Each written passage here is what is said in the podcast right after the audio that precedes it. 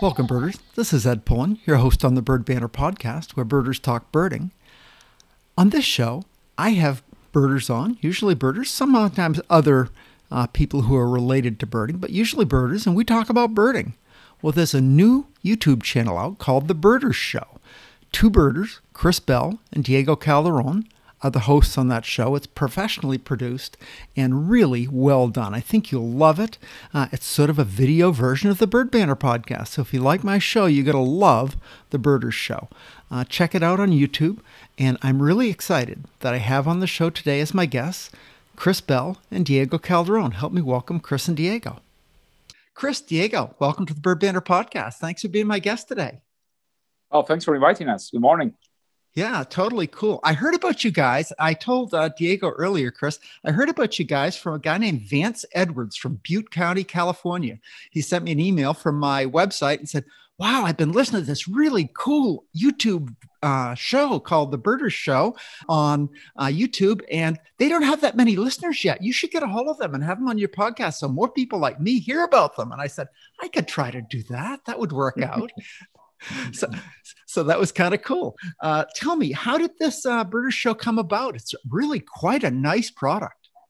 Well, I think, I mean, it started. It started off as a kind of idea that came up during the the first stages of, of the lockdowns that we had here in Colombia, where uh, Where Next, the company that produces the show, were looking for ways that we could kind of be creative in a period when we weren't able to go out and film. You know, it was difficult to get outside of uh, outside of the city, outside of uh, our homes, even to sure. create content. And uh, we'd worked with Diego a few years earlier on the film The Birders, the documentary about birding in Colombia.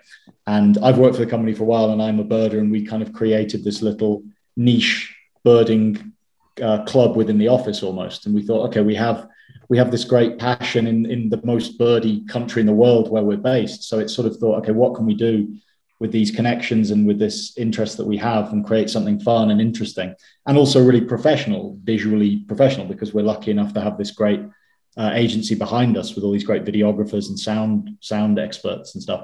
So yeah, it, it was kind of born out of that. Just right, let's get people on and into, and it was also sort of inspired by the wave of Zoom live things that were happening during the early stages of, of, of the pandemic. You remember every other day on Facebook, there were people doing these Zoom live meetings, but we wanted to do something that we could post-produce, that we could include images of the birds, sounds of the birds, uh, have a little bit more of that kind of top visual and audio quality, uh, just as a change, because those Zoom interviews are great fun, but they also rely on other people's Wi-Fi connections And, and and things like that, and it can go wrong, you know. Uh, whereas with this, we can put something really professional together. Yeah, and then we got Diego on board. And you know, one one of the one of the cool cool things is that it also organically grew up from inside Where Next, the company that produces it. Because when we when we shot the Birders documentary like three years ago, everyone got to be a birder, you know, videographers and producers and like like real birders. They are really, really, you know, into it now. So when Chris gets to Where Next and th- there is all this birding internally that it just goes naturally. So I, I would say that really pump it up. Yeah, sounds like a really uh, cool idea. And I have to say, I am boggled. I watched some of your videos while I was uh, trying to get ready for this podcast. And my goodness, they are really good. And and there's nothing like it out there that I, I mean, I don't know of a high production value, uh, great content uh, show for birders, not not just a general nature show, but you guys have a specific show for birders. It's really cool. One of the one of the one of the main things that you can see, you know, in the last years is that it, it's been kind of an empty niche. Uh, it used to be a couple of initiatives in, in the past, really cool stuff by some optics companies and so far by, by some birding friends, but they, they didn't last long. And they, I mean, they, they had great stuff. So, I mean, I, I think we are filling a niche that people has been drooling for. Like myself, I have to say that particularly, I'm not super keen on being online, like on Zoom meetings. And, you know, I, I, I do birding tourism, so I don't have to be on, on tons of virtual things, fortunately, but, but people, people, It's, it's the new way to connect. It's the new way to to get out, you know, brackets. So so we are we are feeling very professionally, I would say, uh, a niche that people is drooling for, you know. I would totally agree. Uh, I think I'm uh, lucky to have you guys on as uh, guests uh, in the early part of your uh, television career, so to speak, because uh, I think you're going to be I think you're going to be big stars to come. So, so I'm gonna I'm gonna get into some of the stuff besides just your show that I like to talk about on my show. Uh, I like to hear people's birding stories. I'm gonna start with you, Chris. I, I heard from your uh, from you know from some of your uh, shows. It sounds like your dad was a birder watcher. You've probably been a birder since before you can remember. It sounds like. Yeah, actually, all the way back to my granddad uh, on my dad's side of the family. So it's kind of third generation. Um, it's probably gotten more intense of an interest as each generation has gone on. I think I've taken it further than the other two have. But my granddad was a, a birder in the very old school kind of, you know, post, post-war English sense, probably started out with egg collecting back when it wasn't such a, you know, taboo subject, you know, just the kind of, you know, boy's own naturalist, the classic, you know, uh, English countryside story. And he loved birds and he liked to draw birds as well, uh, watercolors and stuff like that. And so he used to show me, show me birds uh, in the garden when I was very small, um, in Shropshire, where I'm from, in, in the West Midlands in England.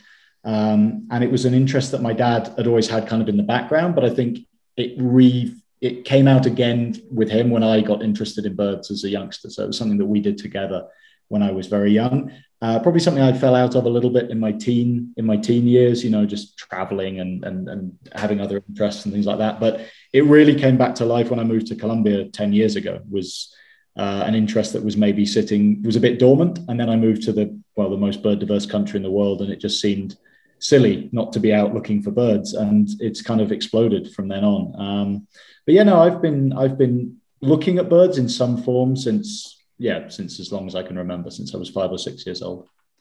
I, uh, I'm jealous. I, uh, I didn't get started till I was a young adult. So you got a big head start on me. So what brought you to Colombia? Was it your work with this company or did you have another reason? No, I um I came to to Latin America in a, in a completely different way. I, I studied Spanish at university. I traveled a lot in South America, kind of the backpacking thing when I was eighteen, nineteen, before I went to university. And then um, it just became a real interest. And it wasn't originally through birds. It was through through language and culture and travel. I, I moved to Venezuela first for a year in two thousand nine uh, and lived there for twelve months. And then Colombia was just a country that I hadn't been to yet. And I was curious about, and I'd heard good things. And so when I graduated, I was maybe twenty-three years old, I think. I, I came here, I found a job teaching English in a small university in Bogota, and I haven't looked back. Uh, it's teaching didn't last very long. I'm not a great teacher. I don't, I think I have the patience for it. For some reason, I can be patient looking for birds for three or four hours, but I'm not great with uh, thirty school children. And, um, and yeah, one thing led to another. I ended up writing about travel, and that led to writing about birds. And that sort of led to my current job because, um, The, the writing that I did about birds connected with the company I work for now while they were promoting and planning the Birders film uh, with Diego. And yeah, no, it's just been kind of a really happy accident in a way that I've ended up working for this company and being able to do this show. Wow. I'm also, I'm also jealous. I'm also jealous that, you know, uh, you started birding when you were a kid. I mean, absolutely. Yeah. I have to say some of the best birders I know Uh, we're birding at a young age because there's something about your brain. It's that plasticity of your brain when you're young that you just, it's hard to recreate that learning uh, that you get when you're six or eight or ten or twelve years old.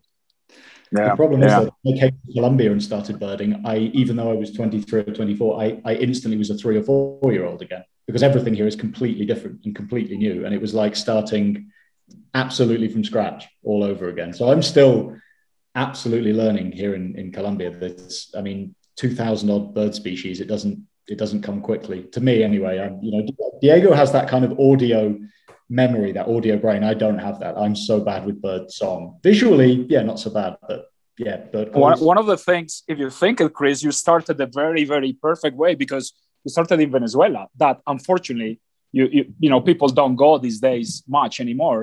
So you kind of cleaned up that, you know, first jewel of Latin America, that is Venezuela, you know, like amazing for birding, and then, then moved from to here. Yes. Yeah. Venezuela is a little bit challenging to visit these days, I've heard. Uh, I am super excited about uh, learning to bird in Latin America, even though I won't be starting when I'm young. My daughter lives in Costa Rica, has been there for four years uh, and has a small farm there. And uh And as uh, I visited uh, right at it just early this year, February, March. And so I got my first taste of uh, of Costa Rican birding then. And uh, did, did, did you like it? What, what was your favorite oh, stuff down there? Oh, I loved it. It was fabulous. I uh, uh, yeah, I mostly went because my little girl lives down there. So I went down to visit her and uh, spent four weeks at her farm and, you know, just walked around and saw things. The trogons are, wow. I mean, we had three different species of trogon right on her property. It was just fat. Wow. Every, every morning waking up to slaty-back trogons, just calling and calling, and Baird's trogon just calling all the time. And, and we had, uh, you know, Uh, toucans and uh, hummingbirds. I set up hummingbird feeders there on their backyard. They, they have a permaculture farm, and it's just becoming a fabulous little jewel of uh, of habitat right there. And uh, I set up hummingbird feeders, and her husband's from Mexico, and he's he's just a fabulous naturalist, not really a birder, but knows everything about everything. And uh, he but he never had hummingbird feeders, and oh, now they are just so loving their hummingbird feeders. So it's cool. That's great. That's great. Yeah. So Diego, tell me your birding story. How did you get into birding? I mean, basically, basically when I started my undergrad in biology here at the Universidad de Antioquia in Medellin, I, I was curious with some friends to, you know, kind of explore what options were for researching, you know, for building up your, your career or your undergrad. So we went and, and scouted a little bit the herbarium and the herpetiles lab, and We we find some guys reading some papers about birds, and they they came up to be the bird study group. And they were guys from, you know, seventh, eighth semester. They didn't have a professor, and they they invited us for birding the next weekend. And, you know, we first semester, you know, very young guys said, okay, let's let's go to see what is this about.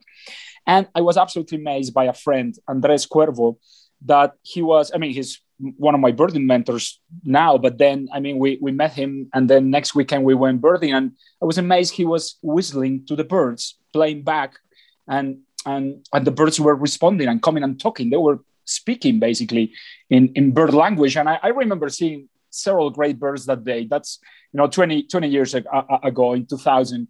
And, and I remembered, like, I was amazed more by the fact that, you know, this relationship could, could, could be happening. And I, I was thinking, like, man, if if we're seeing endemic and endangered and very interesting birds here in, in this place near the city, uh, this is gonna be this is gonna be crazy around Colombia. So I started birding, you know, in the university, doing academic uh, research and stuff. But then when I finished my university, I decided that I didn't want to to keep on on a master's or PhD uh, degree, and I started to do birding tourism. That was two thousand seven. So basically, from two thousand seven to, to nowadays, I've been I've been birding, of course, for fun and for love. Uh, is my, you know, hobby and style of life, but also as a business. You know, I, I do uh, I guide tours all over Colombia and several places in, in Latin America too. And basically, you know, I I I I'm birding all day long. You know, like any anywhere I am. That's that's that's my sad story with birds. I wouldn't call it a sad story. I call it a pretty exciting story. And and I, mm. I have to comment, uh, I, I'm just doing an audio of this, but while uh, Chris was uh, Chris was giving his birding story, Diego took the opportunity to probably get some good Colombian coffee. I saw you walk back with a coffee. Indeed, indeed. Here. Yeah, I ran away to, to get some extra coffee. Yeah, what, what Colombian uh, birder wouldn't be drinking coffee at this time of the morning? So uh, good for you. Good for you. Anyway, uh, so those are cool birding stories. I like that. How did uh, you guys met during the filming of your uh, movie or video? Is that correct, Diego? Not really. Not really. Oh, no. no where, where, where, where did we meet personally the very first time? Was that farm trip in the Llanos? No, it was no, more. I think, no, the first time we actually met face to face was the, the, the Colombia Bird Fair in two thousand seventeen. The seventeen one? seventeen one, yeah. When you were there leading, you were there guiding a fan trip for uh, for um, for Juan Ortiz, right? Yeah, yeah, yeah. yeah. Um, with John Myers, yeah. We were, and that was the my first ever Colombia Bird Fair. I was planning to go the year before, but it coincided with a trip back to England, so I didn't go. And I went, and I, I'd, I'd heard Diego's name, obviously, because you know you're in birding in Colombia. There are names that you hear around. You know, Diego's company was one of the most well-known Uh, birding companies in Colombia, and, and, and Diego as a guide, as a birder, was a name I'd heard. And I think we had actually spoken digitally, remotely before. Yeah, yeah, we had, we had, we had done it, you know, like, like, I mean, that's, that's one thing that I love, like from this culture, that you speak to people like, oh, where do you see that bird? And where should you, you know, you go to see such and such. But when was the very first time we went birding itself together? Was in the, in the, in the farm trip to the Llanos, wasn't it? No, it must have been the, it would have been the it would have been the same year, but later in the year. It was um, the the the Nariño uh, trip. Oh, Pacific. we were before. Yeah, we were we were before in Nariño. That was an amazing yeah. trip. That was one of the best birding trips I've done in Colombia. That was ten days almost of of kind uh, of Western you, you yeah. forest down to the Pacific coast, like ten different habitats, ten days. You have so to many. you have to you have to imagine this, you know, Edward, like from the kind of top of the Andes in, in, in Nariño, in the border with Ecuador, all the way to the slope, to the lowlands oh. in Tumaco, in the ocean. Like, I remember it was, yeah, it was a small group. We were with a couple of local people and we were having such a blast. I mean, that was, that was great birding. One of the great birding places in Colombia. Sounds like there are a lot of them. There are a lot. And the cool thing about that trip as well is that even in two thousand seventeen, that trip felt a little bit like you were, you were, it was still like break, breaking new birding ground in Colombia. You know, there were people birding that area, but it wasn't really on the main trail. Yeah, yeah not commercial, not commercial yeah. at all. Man. I mean, even now it's just creeping up to that point, but now it's it's more well-established, at least among Colombian birders particularly. But back then, I think a lot of the birds were, were new species for, for both of us, even you, who've been, Diego, who's been birding in Colombia for years, that area, because so much of Colombia over the years has been so inaccessible. You know, for various different reasons that we we we don't need to go into here, but there are so many places opening up all the time. You know, for, for a country with so many birds, there are still so many places you can go to and genuinely be some of the first people birding there. I mean, Diego's been doing a lot of trips like that this year. No, and even, and even yeah, like, you know, exactly January this year, I went back to that same area, same same trip with a couple of friends, uh, just for fun. And, you know, I've been there several times after, and and and even I had like a couple of lifers, you know, new birds for me, uh, Peruvian meadowlark and the and the blue seed eater up there. Like, it's not only an area that is being poorly uh, sampled and and and you know worked, but it's an area that is a border with Ecuador. So we some of the birds that barely make it into Colombia can show up there. So so I mean, it's, it's like a mine of surprises and, and great stuff down there. Yeah, that was our first trip together. Yeah.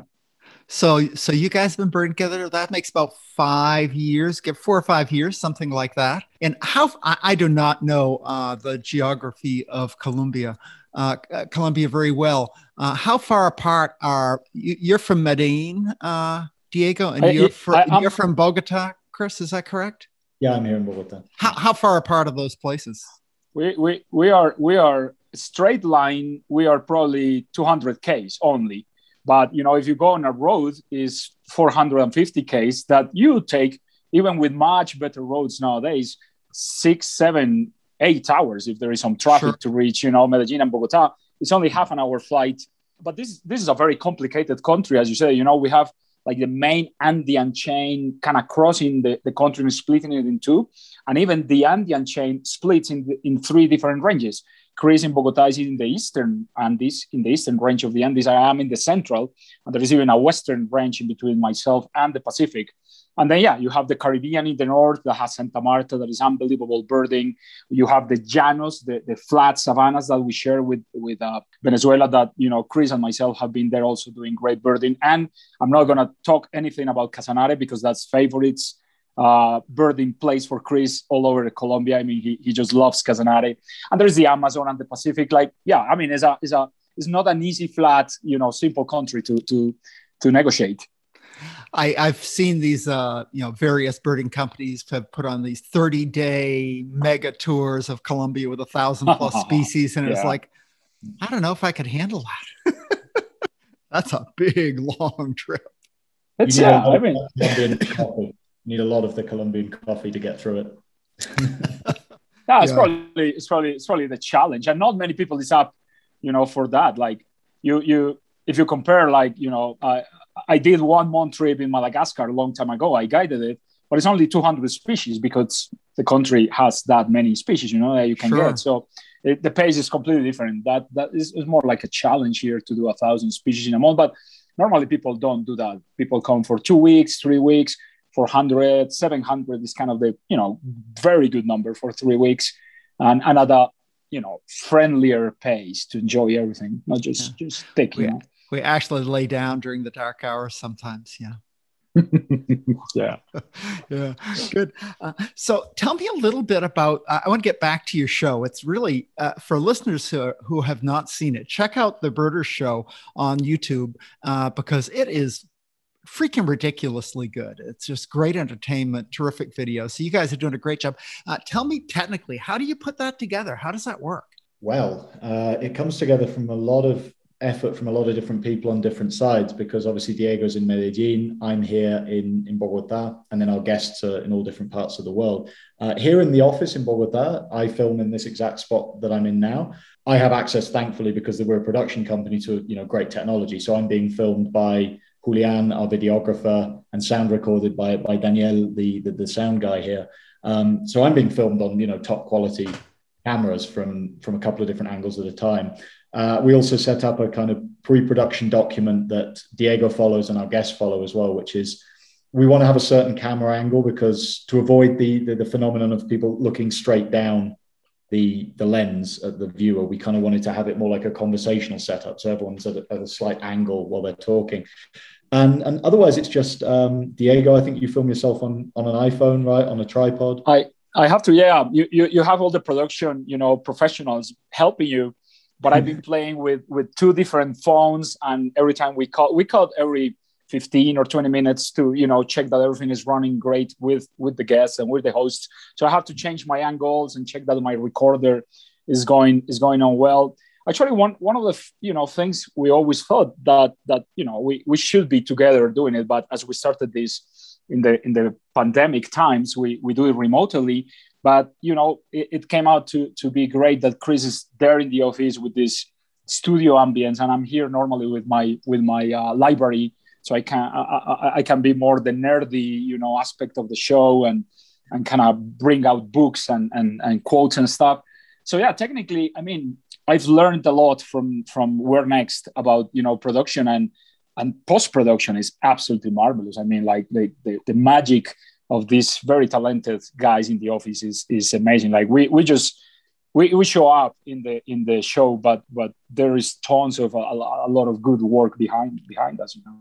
Sometimes the stars of the show aren't you guys, it's the videos of the birds. I mean, you must have a fabulous library of bird video videography. I mean, it, it's like every time you guys mentioned a bird, there goes the little hummingbird, or there goes that's, the... that. That's interesting because, you know, like there is certain certain amount of, of footage that you want to show. It's not it's not one hundred percent of the time birds, birds. You, you need to see the people that is, you know, talking and chatting sure. and being interviewed. But then, you know, we, we are also very fortunate because we live we live in a in a in a in a era where everyone is also happy and, and very interested in photographing and, and doing videos. So besides our own material, you know, from Chris, myself, the guys at the office that are birders, uh, we got plenty of friends, and some friends are almost like very professional, you know. So we've we've we've really been been blessed by having a lot of people contributing their videos, and, and we also, you know, always thank them and, and are very grateful for that. But I mean, we really have good stuff, you know, like flowing, as you said, showing some, it is cool. some of the good birds, you know, that we talk about, and places and, and landscapes and everything. You do a nice job of just about the, I mean, a nice amount of both, you know, it's not like uh, two people in the background you don't see talking while a bunch of bird videos are going on. And it's not like a, an hour of two guys or three guys talking, yeah, you know, it gets a little old maybe, uh, just a nice, uh, nice, you split it up with some beautiful uh, scenery and stuff. It, it's, I have to say, you guys are doing it right. Thanks. Thanks. What we really wanted to do as well was, was show off the personalities of the people that we, we have on the show, because birding, there's such an interesting mixture. And I'm sure, you know, from interviewing all these people over the years as well, that there's such an interesting mix of personalities within this kind of, I guess, subculture, for want of a better word. There's people who, who do all sorts. And the people we've had on the show range from like, you know, crazy cool conservationists who've flown paramotors over the Arctic tundra to, you know, top scientists and experts. And it's really fun to be able to show off their individual quirks and personalities. But it's also nice to be able to give people an instant visual image of, of the birds that we talk about, because that's one thing that you can't maybe get in the kind of live conversations about birding is you have to go away and Google the bird. Whereas in this, it's nice, even with bird song as well. If you listen, sometimes we talk about a bird and the song starts up in the background, um, just to give people that kind of instant connection with the birds that we're talking about as well. It, It's well done. I appreciate that. I have to say, I'm I'm not, I, I like podcasts. I'm just a, yeah, I, I listen in the car. I can put my earbuds on when I'm doing something. And but to sit down and watch something on the video or t- computer or T V is not kind of my, I'm too, a little too antsy for that too much. But, you know, different people have different learning styles and things they like to do. But uh, I have to say, my, I, I'm no longer going to be looking at Prime and Netflix for my evening entertainment. I'll, I'll look to The Birders Show. That's also one of the reasons why we've we've split up the full-length episodes, which run to about an hour. Usually we've split them up into what we call chirps. So small five, six-minute segments, even as little as one or two minutes, that that deal with the specific topics that we talk about with each guest. It's kind of bite-sized, social media-friendly chunks, so that if you just are interested in Jennifer Ackerman talking about antbirds, there's a video for that. You don't have to necessarily dive into the full hour-long episode if you don't have the time. You can just watch four minutes of us talking about antbird intelligence with, with Jennifer Ackerman, for example. I noticed that you've been doing that. That's uh, it's very nice. Uh, so do you have, uh, how far ahead do you plan these things? Do you get guests, you know, planned, uh, you know, weeks ahead, or do you pull them off on short notice? How's that working out? It's a little, it's a little interesting because, of course, I mean, this has been, as as you know, Alvar, you, you and myself were talking earlier, this has been a link, a window, a possibility to to get to knock on the doors of many people that we admire, and been reading their books and knowing their passion for birds, and, and being able to to get a link and, and talk to them. So we've been like brainstorming several times, and I I, I mean, probably from our brainstorming, we already have, you know, a couple hundred of episodes already like planned, you know, several people that, that we would love, but we also, you know, we, we, we have to play with, with what people is doing, their times, and also sometimes matching their, their, you know, uh, release of new bo- books and projects and stuff. So, so, I mean, it's, it's not as easy as just, you know, like, uh, let's get on Zoom tomorrow and, and, and film this. Uh, but probably, I mean, like, uh, h- how many people we already have talked and kind of fixed already for the next stuff, some some ten-ish kind of thing, like kind of in the in the tube there, something like that. I mean, I'd say the long list, the long list is probably no. like Diego said, probably like one hundred names on the long list of people we'd love to have on and talk to. But the short list of, we, we've certainly got, I mean, we've currently released, I think, seven episodes of the show, and we probably have a, a good, yeah, a, at least another dozen people like lined up and, and you know, semi-confirmed to uh, to come on the show. A lot of it depends on on making our schedules all match up together, uh, getting the videographers in as well, because obviously, like you said, this this show is it's quite professionally filmed and produced, so we need those guys to, to be available as well, not working on other projects and stuff like that. But yeah, we have at least another season of the show, as it were, lined up with, with guests. Very cool. Uh, you've had uh, several guests so far. Uh, give me a rundown uh, of who you've had on the show and some of the really fun things that they've had to talk about so far. I mean, not not everything, but some some highlights, some of your favorite parts. I think for me, being able to get on uh, Jennifer Ackerman, uh, who wrote The Genius of Birds and, and The Bird Way, was a real kind of coup for us in the early stages because, you know, I know that Diego's read both, you know, all of her books about birds. I have. She's someone we both really admired, and we're talking from the early stages about how cool it would be to have her on. And she was just lovely. She was great. She'd actually seen the show already, which was fantastic, and was yeah. really keen to be on, uh, which was a real kind of bonus for us as well, that she'd already seen and liked what we were doing. And she was just tremendously fun to, to talk to. I mean, the great thing about the show is because we record loads of material and then it's edited and post-produced afterwards. That, you know, the, the show's an hour, but we we talk to most of these people for t- more than two hours at least. We have these long conversations with them. And um, and the format of the show means that we kind of get onto all sorts of different topics. So with Jennifer, we talked about so many different aspects of her book. But what I really enjoyed with her was talking to her about her story of getting into birds, something that you maybe don't read about in her books, talking about how she, that was her way of finding time to spend with her dad as one of several children to a busy to busy parents, and that was her way of bonding with her dad when she was young. And stories like that I really like to get from guests. Um, actually, one of my other personal favorites was a, a kind of off-the-cuff conversation in episode one with Rich Pagin and George Armistead, both sort of top professionals, talking about uh, about ant swarms and ant birds, which has been a recurring theme on our show. Um, but talking with those guys about it and, and seeing George's kind of organic disappointment at never having seen a ground cuckoo while Rich and Diego chatted away about their ground cuckoo encounters, and just seeing George in the background ruefully shaking his head. That was a fun moment. That was, I enjoyed that, that chat a lot. I saw, I saw, I saw that his face just went, oh. It dropped.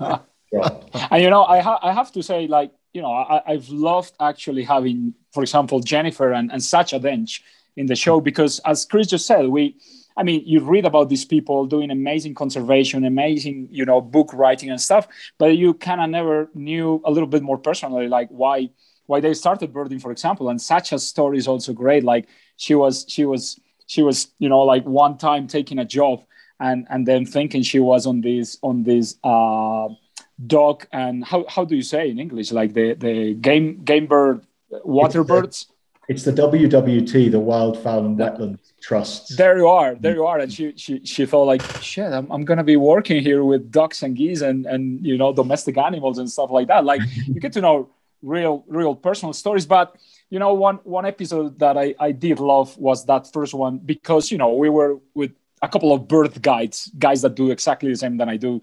So we were just, just just chatting forever about like places and and nemesis birds and ground cuckoos and stuff like that. So it's it's I mean it's it's been it's been inspiring. It's been inspiring getting to know getting to know these guys. Arjan Arjan Dwarshuis, the, the Dutch guy that broke the world record.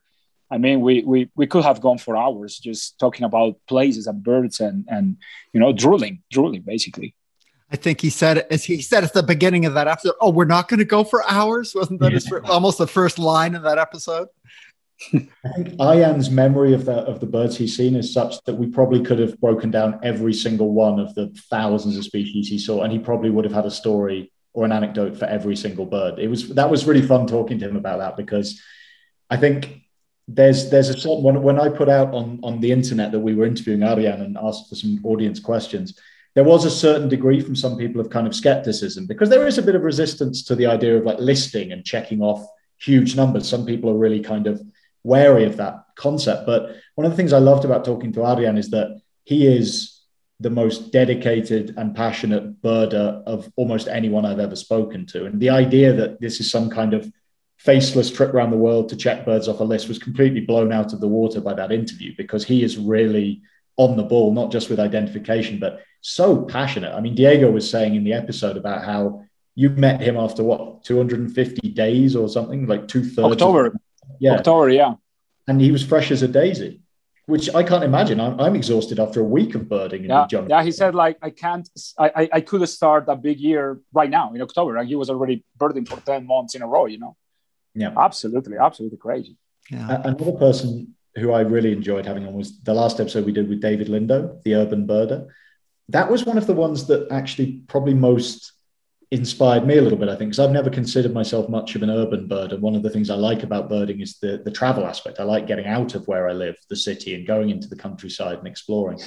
But David's kind of passion for finding interesting birds in unexpected places is, I think, a really inspiring message. And I think it's probably the way that birding as a hobby is most likely to grow these days, is to get people from the less expected demographic of birders yeah, to, yeah. to get interested in it. Because as he said quite rightly, is that he's he's not preaching to people like us. We're the converted. We don't need to be told to look at birds. We do it all the time anyway. But there's so many people who maybe think that birding can't be for them because they live in the middle of a city. So by definition, they're excluded from it. But actually his message is really inspiring, is that you don't really need much, a little bit of open ground, a couple of trees and your eyes, and you can really see birds anywhere. And so his, I think his message was my my favorite one that anyone's communicated.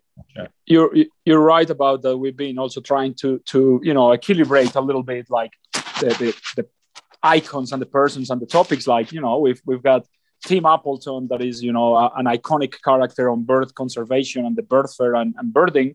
But we also got like these these guys like El Búho, you know, Robin Perkins, that is a D J doing music based on birds and stuff. So we've we've got a little bit of everything for everyone, and and and even, you know, like the hard, most hardcore birders would enjoy the the softer part, and the normal regular people that don't even know about birds would enjoy the the craziest, hardcorest stories. So We, we, I mean, we've been enjoying it. So everyone is enjoying it, you know, that's, that's the main thing. you can see that on the video. So you guys are having fun. And, uh, you know, I mean, I do this to have fun. You guys should do this to have fun too. I mean, I know, especially for Chris, it's a job, and Diego, it's you know, kind of part of the promotion part of your job. But I mean, if you can have fun, I mean, really go for it. Yeah. Yeah. That's a secret. And also I think one of the things we wanted to do was show people who maybe think of birding as maybe a bit more of a dry and kind of serious scientific hobby that actually it really isn't at all. I mean, the birding culture, at least here in Colombia, is it is very young, is very vibrant and dynamic. It's very mixed. It's full of people from all different walks of life. And it's really, it's birding here is fun. Like the, the image that people have of the kind of tweedy folks in the bird hides shushing everybody who come in, which is maybe a slightly British view of birding, is total, total. We go birding, we go birding in orange and yellow, you know, like we're fine. my, my experience of birding in, in England, I was, uh, I'm again, geographically impaired. I, I did a Rotary Friendship Exchange in England, and I, I went to, you know, five different towns for three days each. And, and I let people know that I was a birder when I went. And so I got hooked up with a couple of people who are, you know, kind of birders. And we went to a, this fabulous, and I don't remember where it was, this fabulous uh, tide flats or wetlands area with waders. And we're, we go into this blind, or you come a hide. I think we went into right. a hide, went to a hide. And this, it was pretty crowded there, maybe ten or fifteen people on all these chairs, you know, the, the little slats you can see through. And uh, I whispered to one of the guys next door, I said uh, something about helping with identification of bird. And I got these withering looks from people like, you actually talked in a hide? You can't do it. I was like, really, guys, relax a little bit. You know, I mean, if you go to a, if you go to a blind at one of the wildlife refuges in the U S, there's people chatting up and talking and pointing, oh, look over there, look over here. It's like nothing like that in England. It was like deathly silent. I was just kind of blown away. Yeah, it's, I mean, you know, typically speaking, we're not the most, you know, outgoing of people with strangers anyway, anyway, you know, you try talking to somebody on the bus in London and you'll get the same looks, I think. But, um, but no, here, in, I mean, it's changing in the U K as well, which is why I really like the stuff that David's doing, for example, which is trying to bring a different g- demographic of people and a different generation into birding. And, and that's the point as well with the show, is to try and kind of communicate how much fun we have birding. To try and replicate, one of the original ideas that we had was basically to try and replicate those brilliant couple of hours after a birding trip, when you all sit around the lodge or the hotel, crack open a few beers, talk about the birds you've seen that day, the funny moments that day, get excited about what you might see tomorrow. That, that to me is some of the best birding times I have, is when it all kind of winds down at the end of the day. And you've got that, that afterglow of fun from the day and that kind of buzz of excitement for the next day. And that's kind of what we wanted to replicate with the show. Yeah, I think you get that exact feel. And I hadn't really thought too much about that, but that is so true. When you go birding with friends, sometimes the best part of the trip is the drive from one spot to the other, where you're talking about what you yeah. saw and yeah. old stories. Oh, remember we were there seven years ago. We want to make sure we look behind the tree over there because I remember five years ago we saw such and such. It's, uh, you know, that that's the, the... I mean, the birds, the birds are the excuse. The birds are the excuse to, yeah. Get to yeah. get to see the people, go to see new places, new parts of your country, travel, support local communities. The birds are just the perfect excuse. Exactly. And there aren't many hobbies, I don't think, that have quite so many ups and downs and highs and lows in the course of a single day. Because, you know, there's always that cliche about birders that we're only as happy as the last bird that we've seen. You know, and you you do get that a bit. You go out there and you see this amazing bird and there's this massive buzz and everyone's excited. And then that dies down and it's sort of like, What's next? What's next? What's next? Yeah. What can we see next? And those moments are actually, for me, some of the best moments. You know, seeing the bird, not always, but sometimes the bird ends up being secondary to the experience and the buzz and the and the, the enjoyment of sharing it with, you know, with friends and other birders. For sure. Uh, Diego, I want to talk a little bit. You're a bird guy. You have a company. What, how, how what is your company called, and, and what sort of uh, trips do you lead? Well, my, my, my company is Colombia Birding. Uh, it was established in two thousand seven.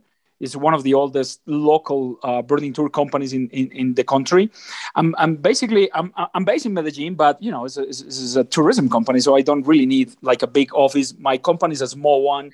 We do private tours normally, small groups. And I've been, I've been basing, uh, my clients have been probably, you know, seventy percent listers and people that really want to clean up their Colombia list in general. And I, you know, I do enjoy that type of, of climb, because also takes me to new places, to scouting, you know, some areas for some potential clients in the future, and, and working on the edges of, on the borders of Colombia, you know, with Ecuador and Panama and Venezuela, finding new new stuff. I also guide outside Colombia for, you know, the companies of, of some friends and, and, and colleagues, like Sunrise Birding from Connecticut in, in the States. Uh, I guide that tour almost, I mean, before pandemic, before COVID, I used to guide that tour every year to Guyana. That is an amazing country, uh, taking people to Panama. Now we are offering Bolivia, for example. That is one of the, of the you know, kind of brand new destinations on, on birding. So yeah, I've been I've been doing this, you know, as I said, since two thousand seven, and I, I feel, you know, really lucky, really privileged to to live in a country like Colombia. Um, I was I was part of the description of Antioquia Wren, a brand new bird for science in two thousand ten. We published it two thousand twelve or thirteen. Right now we are describing another brand new species for for science, an ant pita, a small, very nice type of ant bird. And you know, these these things all kind of come together, and the the, the the snowball gets rolling and a little bigger, and, and the people keep their interest in Colombia nowadays. The birding is changing a little bit, and, and as we become a more open country for tourism, it's not only the pioneering, hardcore listers that come, but people that just, you know, want to take it a little easier, probably not go for a thousand species in a month, but just, you know, enjoy a couple of lodges in a couple of weeks and take photographs and get to know the the, the birds and see behavior, taking photographs. So, I mean, it's it's. I have to say, I'm I'm. You know, as we say in Colombia with friends like here, we are in the in the middle of the center, you know, like we are in a very, very cool hotspot for for birds and birding and, and discoveries and, and stuff like that. So I, I really, you know, I really enjoy my job. I, I, I have to say, you know. Sounds like you're living the life, Diego, living the life. Can't, yeah, uh, can't complain. When you described the geography of uh, of Colombia, it sounded like if you wanted to create a place with the possibility for a lot of endemics, you just described it. You know, a country it, separated by high mountains with valleys that the birds can't get from one to the other over eons and evolve their own. Uh... Indeed, indeed, and you know, since since since a hundred years ago, Frank Chapman from the American Museum of Natural History, from from the States in New York, he he came to do expeditions, and and and you know, with with uh, a fair amount of fieldwork, he. He stated, like, Colombia is in the very crux, in the med- in the very middle of the of the intercontinental relationships of, of birds, and that makes that the northern and southern faunas meet here, and all the micro habitats and elevations we have, as you said, produce endemics. And and actually, it's funny because we are not. I mean, we have around eighty endemic birds. That's less than Peru and less than Brazil. But as we kind of, you know, glimpse a little bit of every habitat with our, our you know, uh, neighbors, we, we we have more birds, I have to say. You know, we are number one in bird diversity in the world, almost two thousand species. So, so I mean, not not not a too shabby place to live in, Chris, isn't it? For for bird for people who aren't so familiar with the birds of the world, there there are less than eleven thousand species of birds in the world, and to have two thousand of them in a in a not a big, I mean, Colombia is not a small country, but it's not a gigantic country, and uh, to have, you know, almost a fifth of the birds in the world in one relatively modest sized country is mind blowing to me. It is quite incredible. I mean, I'm coming from this from a different perspective. You know, I grew up with with birding in the U K, parts of Europe. So for me, just the, you know, when my dad comes out here to visit and we go birding, you know, he's, he's, you know, blown away by the, the quantity and the quality of species that we can see here in just a few days. And the beauty of the geography that we're talking about is it can make travel quite complicated because there's lots of ups and downs and curvy mountain roads. But it also means that in a very short space of time, you can go from a completely different ecosystem to another. You know, here in Bogota, we're at about two and a half thousand meters above sea level. And if I go one hour to the east, I'm up in Paramo, so high Andean moorland, and I'm seeing, you know, high altitude hummingbirds and all these, you know, really unusual um, seed eaters and, and hemispingus and tannage, mountain tanagers. If I go an hour in the other direction, I'm dropping down almost a thousand meters, and suddenly I'm in Magdalena Valley tropical dry forest and seeing an entirely different range of species. You know, it's um, it's really amazing to me continually, even after ten years, how how biodiverse Colombia is. You know, it's it's it's an obvious statement, but it is true. It is just exceptionally biodiverse country, and it is it's basically a nature lover's playground is what Colombia is. It sounds like it. I can't wait to visit. I, now I know who to get a hold of when I want to go birding there. I got a hold of Diego's company and go birding. Sounds like a plan. Anytime, anytime. I have to find out how long a flight it is from uh, from Costa Rica. It can't be that big wow. a flight. One hour to Medellin. One hour. Oh. I just took it. I just took it like three months ago when they have Rufus Vented Ground Cuckoos kind of stakeout in Costa Rica, following Armians. And mm-hmm. you know, I, I went I went for a weekend trip just to see to see those birds because they are, you know, one of the great great you know holy grails of, of ornithology. So it's one hour, one hour flight to Medellin. Just just come next time. Very easy. Sounds like I have no excuse. No excuse. I'll make that happen.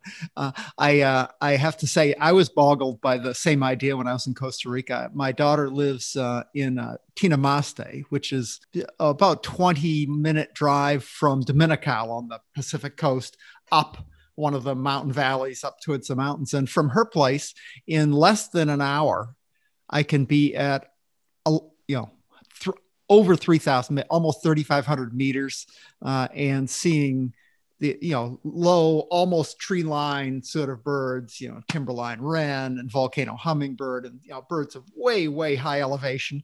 And in a thirty minute drive on the other way, I'm at sea level, uh, birding in the, the, you know, rice paddies and swamps and things. That's just kind of crazy how you can change uh, so quickly in such a, such a relatively easy to, easy to get around place.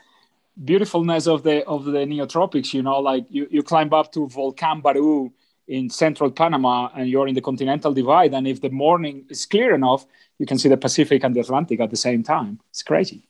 Yeah, pretty cool. Pretty cool stuff. Uh, so, uh, Diego, what uh, what trips do you have coming up uh, planned? Do you have some, uh, it, the country's opening up now to guiding trips again, I'm assuming? It is. It is. I mean, uh, it's a it's a little up and down, you know, like everywhere else. Some some some places get a little more uh, restricted due to local regulations with COVID. But we we've been opening up uh, a little bit, and and tourism started to to to pick up. Uh, I got I got a trip already, you know, like a, a few a couple like a month ago, and we got you know a couple of good clients, three weeks. I got two more trips coming. They're, you know, Central Andes and, and Western Andes, like the, the main part of the country. Uh, but, you know, to be honest, I also have a few trips that are not per se uh, guiding. I, I've been, you know, also taking advantage of the free time in between, you know, uh, these these uh, distant tours these, these, these days with the pandemic to go on, on birding trips, like training people for birding and, you know, going with local local guides in several places, scouting. So I'm actually in, in three days' time and leaving to the Pacific Choco, that is, you know, that that beautiful jungle that that you know gets just finishes in the Pacific Ocean and is is packed with endemics and stuff. We're going to be training some people there and, and offering a, a small course. Uh, and also, I mean, it might be possible to go and scout one of those unexplored mountains where you get surprises. El, El Cerro Mecana is is a one thousand uh, high elevation meters, uh, small peak there. So those those are the exciting exciting trips that I, I have coming. But to be honest, tourism is is going to probably take a little more than you know after the end of this year to start start going rolling up again. And and it's been it's been a little you know roller coaster. I mean uh, we we have to get used to. We can't plan way, way in advance anymore. And with birding trips, this used to be the, the this is still the case. You know, you have people scheduling trips two years, three years in, in advance. But with, with COVID, you never know when it's going to be, you know, possible or not. So we, we, we're probably learning to be more flexible about it and, and just adapting to, to change and last minute uh, change of plans and stuff like that everywhere, everywhere in the world, I would say. So, Chris, do you have any, uh, I, I think I heard some something about somebody being jealous about a trip you're taking coming up. Do you have a big trip planned? That was uh, because one of the, the by nature, the nature, of show, the nature of our show is such that we film a, a quite a decent amount of time before the oh, episode. Okay. Three. So that was in reference to a couple of trips that I took. I took oh. uh, a big trip that was in reference to was almost at the beginning of the year. That was in the southern Uh, foothills of the Andes and Amazon in the Putumayo region, which is one of the big new frontiers of, of birding in Colombia that Diego's referred to, where we're right okay. on Ecuador and different habitats, and you know new birds for Colombia are being found down in that area. Um, uh, my my big trips I've taken recently have mostly been short, long, sort of long Colombian weekends in in the Colombian coffee region a couple of weeks ago, which was which is really, really nice birding. I love that kind of birding. You can sit in a hammock with a fresh cup of coffee and watch great, great species. Nice, gentle birding. I was in La Guajira, the desert peninsula of the, the Colombian Caribbean up in the north. Um, another great trip. Uh, what I have in the horizon is what? I, what about what about weren't you weren't you in Quibdó like one of these weekends with Daniel Orozco? Didn't you go to no. to, to Tunendo?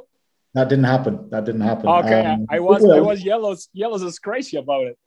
It will, it will happen, uh, but it didn't happen yet. It, it'll happen eventually. Um, but no, at the moment, it's it's what Diego said. Is at the moment that maybe we can't plan as much in advance, even for personal trips, because you never really know when sort of certain restrictions are going to come back into play and stuff. So for me, it's all been a bit last minute recently. It's been a bit kind of a couple of weeks before a, a Colombian holiday weekend. I think, okay, cool. I've got, I've got a few free days, you know, where's, where's cheap to fly to.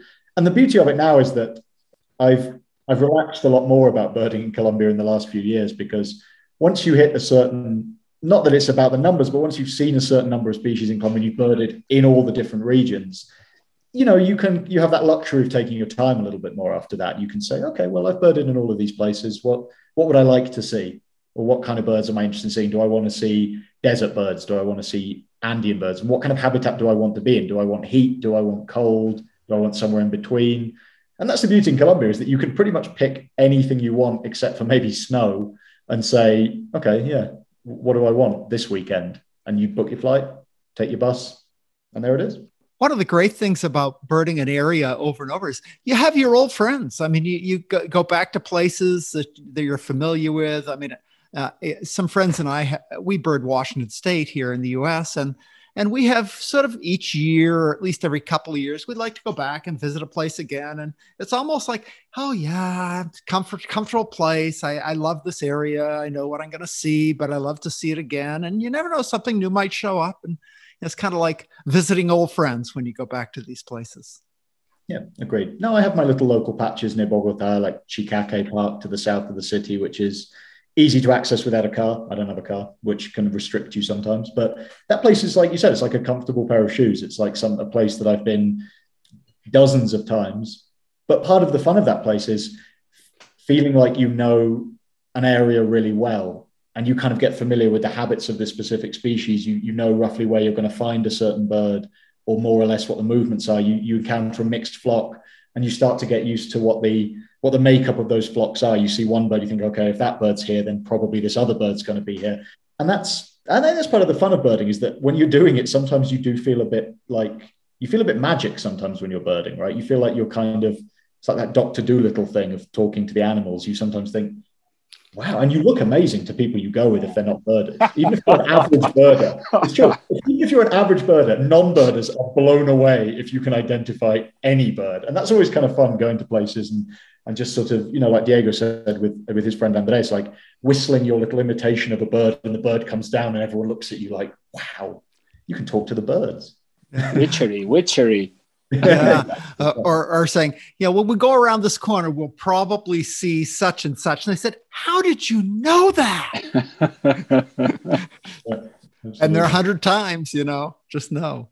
Yeah.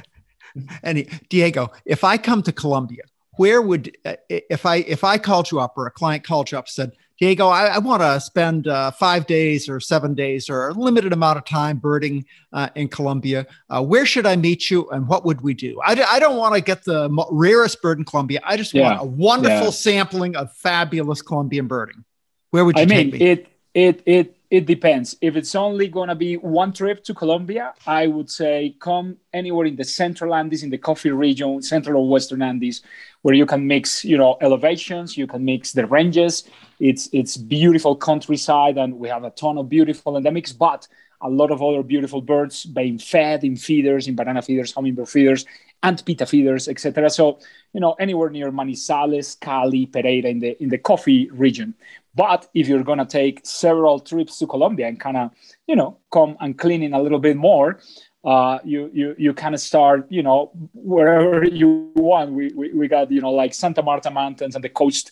In the north, we have the Amazon in in very special Amazon, you know, like white sand, uh, unique forest, Guyanese Amazon and stuff like that. So, I mean, like if it's only one time, come to the coffee region in the central part of the country. That's that's that's kind of the heart of, you know, and it's it's close by to where I live. You you avoid a little bit of crazy traffic around Bogota and stuff like that. So that's that's the that's the place. And in terms of flying, do, do you do you do you do you agree, Chris? I mean, is this is this a cool area? Yeah, I, I think it's either there or for five days to a week, it's either there or a chunk of the Northern Colombia birding trail, like maybe La Guajira, Minca, and El Dorado is another great combination of places. But yeah, no, I think Diego's pretty spot on with that. Like, because the thing is that it's huge distances you have to travel as well. You get really ambitious yeah. trips when people say, I've got five days and I want to go Bogota, Pereira, Medellin. It's like, no. You have to be realistic in Colombia sometimes and accept that five, six days, that's good for one area to really get into it. But you yeah. need two, three spots. Yeah. Yeah. Yeah. Exactly. Sounds like a plan. I'm going to have to hook you up, hook up with you and make that happen. I'm excited about that. I have to say that's one of the cool things about this podcast too, is I meet people that I just, I want to go birding with those guys. That sounds like fun. Good. Anytime you're in Bogota, just shout. Yeah. We've got the whole team here. We can go out and film some birds. Yeah, sounds like fun. Well, I'm going to wrap up with a couple of things. Uh, first of all, I want to give you guys a chance to give a shout out to upcoming episodes. Do you have uh, any uh, special guests you want to uh, let people know are coming? What we actually have at the moment, because we're sort of in between our series, as it were. Oh, okay. Show. But what we've got coming up are some cool uh, micro videos, in the field videos that we've done. Um, I know Diego has, has a couple of those that he's filmed stuff coming out. I've got some things from trips that I've done in the coffee region and in La Guajira in, in Colombia. Uh, and it's all on the channel, The Birders Show on YouTube. Um, so if you, you have follow, some Mexican Mexican adventures coming too, isn't it? Mexico as well. I was in Mexico recently for work. We filmed some cool bird stuff there as well. Yeah, so we're uh, these little micro videos that we call cheeps on the show are kind of in the field uh, segments. And uh, because we're always birding, we can always produce kind of lots of those little mini episodes on the fly. So that's what we've got coming up mostly. And then our most recent episodes with Arjan Dwarshuis and, and David Lindo that just came out in the last few weeks. I'd say to people, go and go and check those out and, uh, and yeah, enjoy. Well, I'll try to spread the word for you guys. It sounds like a, a, a great show, and I'm looking forward to future series. Uh, that sounds great. Uh, so I'm going to, each of you, Diego, how would somebody get a hold of you if they want to reach out to you? What's the best way to get a hold of you? Oh, basically, uh, I I am Diego Col Birding, Col uh, C O L as in Colombia, okay. uh, on, on, on all the social media stuff, Facebook, Instagram, and Twitter. Uh, Colombia Birding dot com is my, my website, and they can, you know, drop me an email there. Uh, and through the Birders Show, of course, you know, it's it's it's kind of becoming, it's not our personal stuff, but it's becoming our own platform for both Chris and myself. So that's that's how people can reach me. Same with you, Chris. Best way to get a hold of you? Me personally uh, is probably Instagram, which is Chris Bell Colombia. Um, and then through the Birders Show social media, like Diego said, uh, anything bird related, that's kind of almost become my number one social media platform. And then also through the through through the agency social media, which is Where Next Life on Instagram is another good way. Any of those. Terrific. And I, I, I would add, I would add that, you know, that also connect us through through Where Next is like, if you guys go on on YouTube and Google The Birders, you you can also watch, you know, the documentary that, you know, Where Next made, and I, I was part of it. And, you know, The Birders is such a beautiful piece of of, of love. It's a letter of love for Colombia and, and birds and music and culture. So that's that's a good way to to to start thinking on. Well, I will have to check that out. I have not seen that. I don't know how I missed it. Anyway, thank you both for being my guest today. I really appreciate it. I wish you all the best in your future with uh, the, the Birders Show and in your uh, birding and other lives uh, besides. Thanks again. Thank you. Thanks for having us. Thanks. Have a good day, guys. Take care. Well, thanks for listening. I had so much fun doing this recording with Chris and Diego. Uh, a couple of things happened. I mentioned one during the episode, but I'm doing these on Zoom now, so I can actually see the guys, the people that I'm recording, and it makes it a little easier to communicate. We can actually see each other, but it also makes it fun to see the interactions. Well, Chris and Diego, they have fun with each other on their show, and they had fun with each other and with me doing this recording. Uh, one time, Chris is talking, and it's clear that he's going to be talking for a while, so Diego just gets up, walks off the screen. I'm like, where did Diego go? Well, he comes back with a nice steaming cup of hot Colombian coffee. I almost burst out laughing right in the middle of the episode. Uh, it was so funny. He says, I know, Chris, he's going to talk for a while. I'm going to go get some coffee. Uh, anyway, it was really fun. Uh, and things like that. It, these guys are a blast. So you're going to love watching The Birders Show on YouTube. Check it out.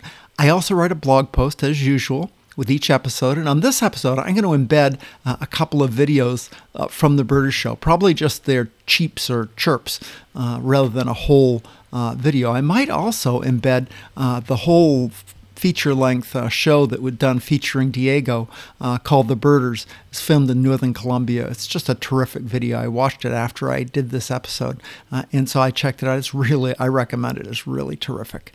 Uh, I hope you enjoyed this episode. I always enjoy this, uh, so thanks for listening. Until next time, good birding, good day.